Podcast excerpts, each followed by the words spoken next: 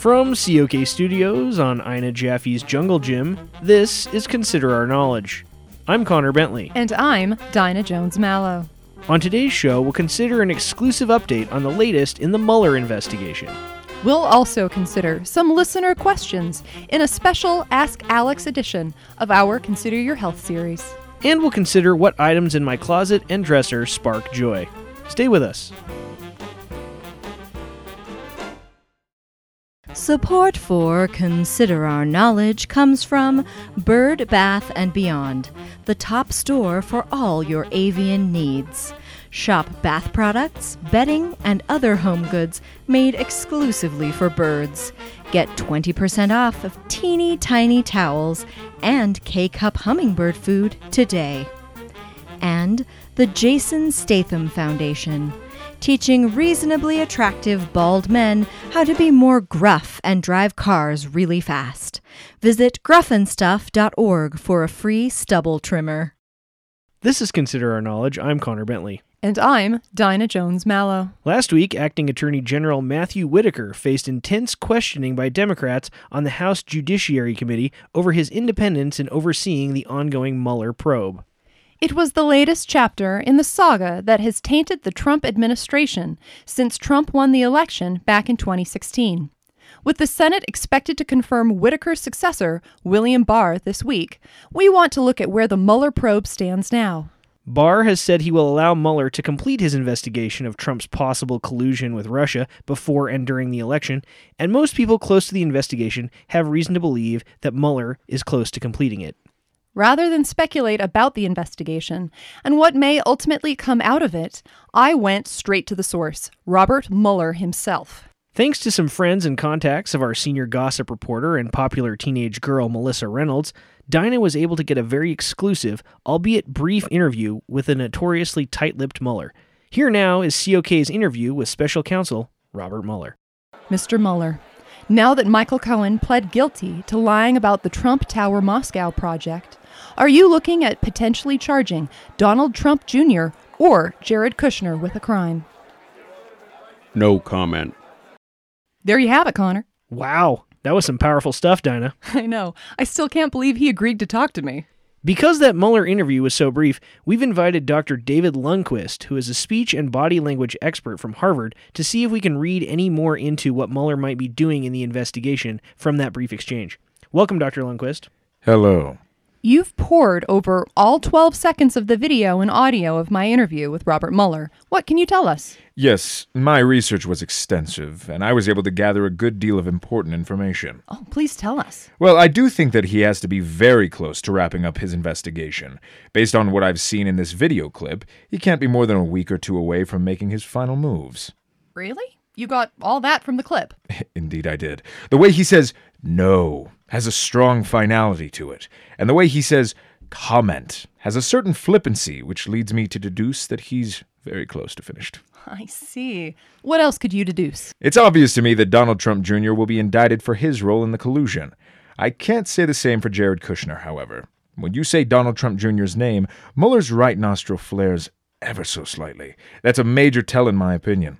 Also, when you say the word crime, Mueller's weight shifts from the right to the left, and he cocks his head two millimeters to the right, as if to say, Trump Jr. was culpable, and probably one of the more egregious offenders in this entire saga. That's amazing that you can get all of that from such small ticks and movements. Yes, well, it's that, or Mr. Mueller was holding in a fart. Either way, he's close to done with his investigation, and someone will be very unhappy. I think it might be me, since Robert Mueller might have farted on me. I guess he's not as tight lipped as we thought. Touche. That was body language and speech expert, Dr. David Lundquist. For more on the Mueller investigation, visit the dark web blog, It's Mueller Time.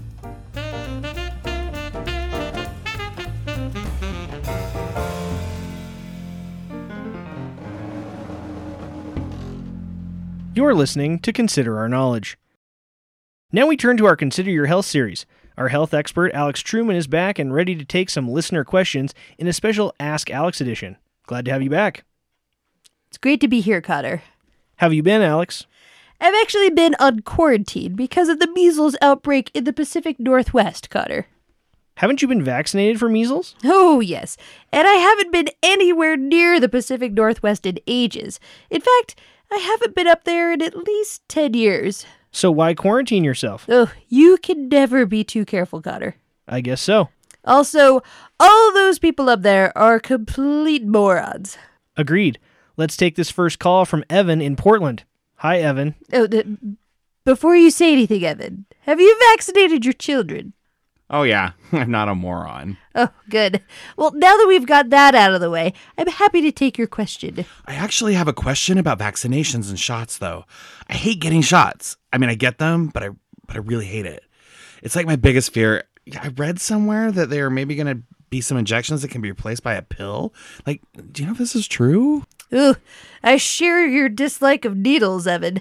My nickname around the hospital is the human pincushion, but I digress.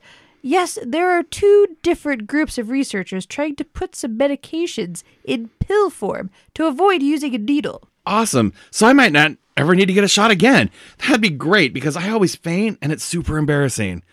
Like, my kids make fun of me. Oh, ho- hold on, Evan. There's still a lot of work to be done.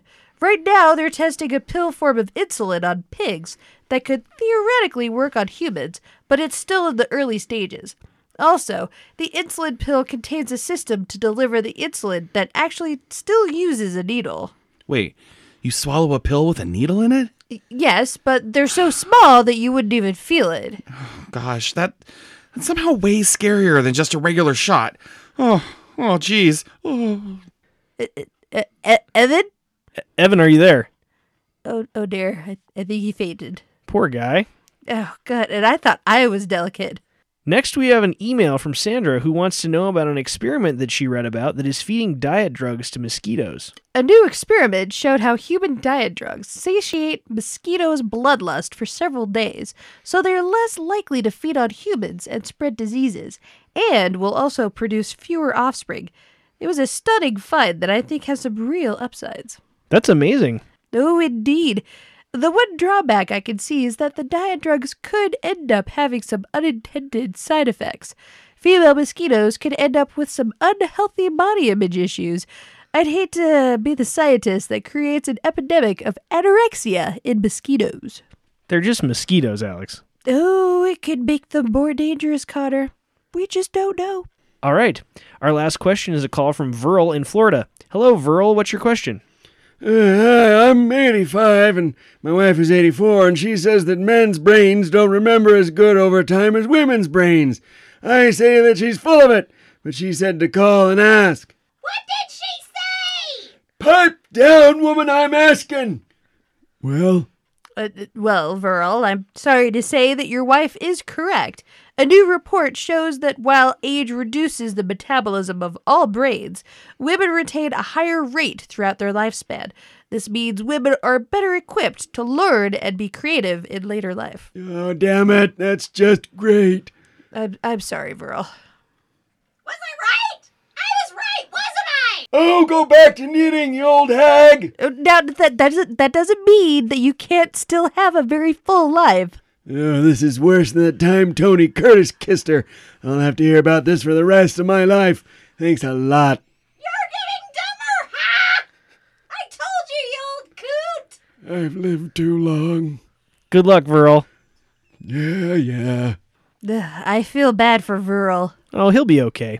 As always, thanks for coming by, Alex. My pleasure. That was Consider Your Health with Alex Truman.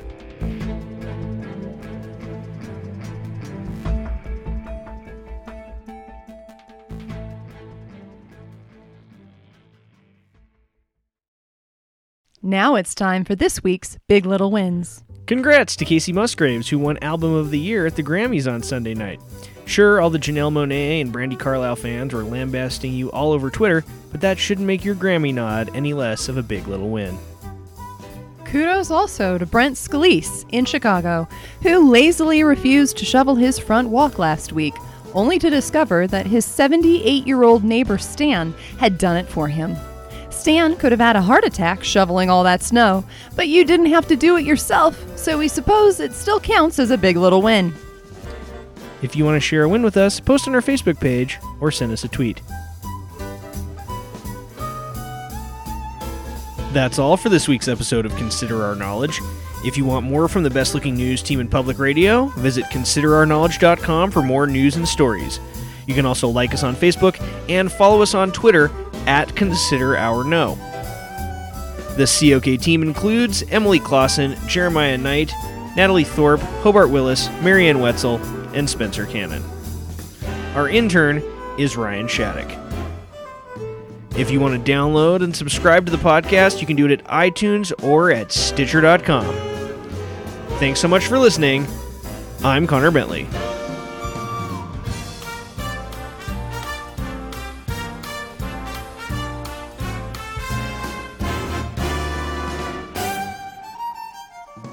Oh, God. And I thought I was delicate.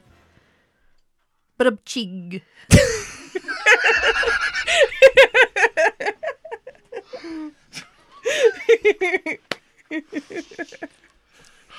Well done.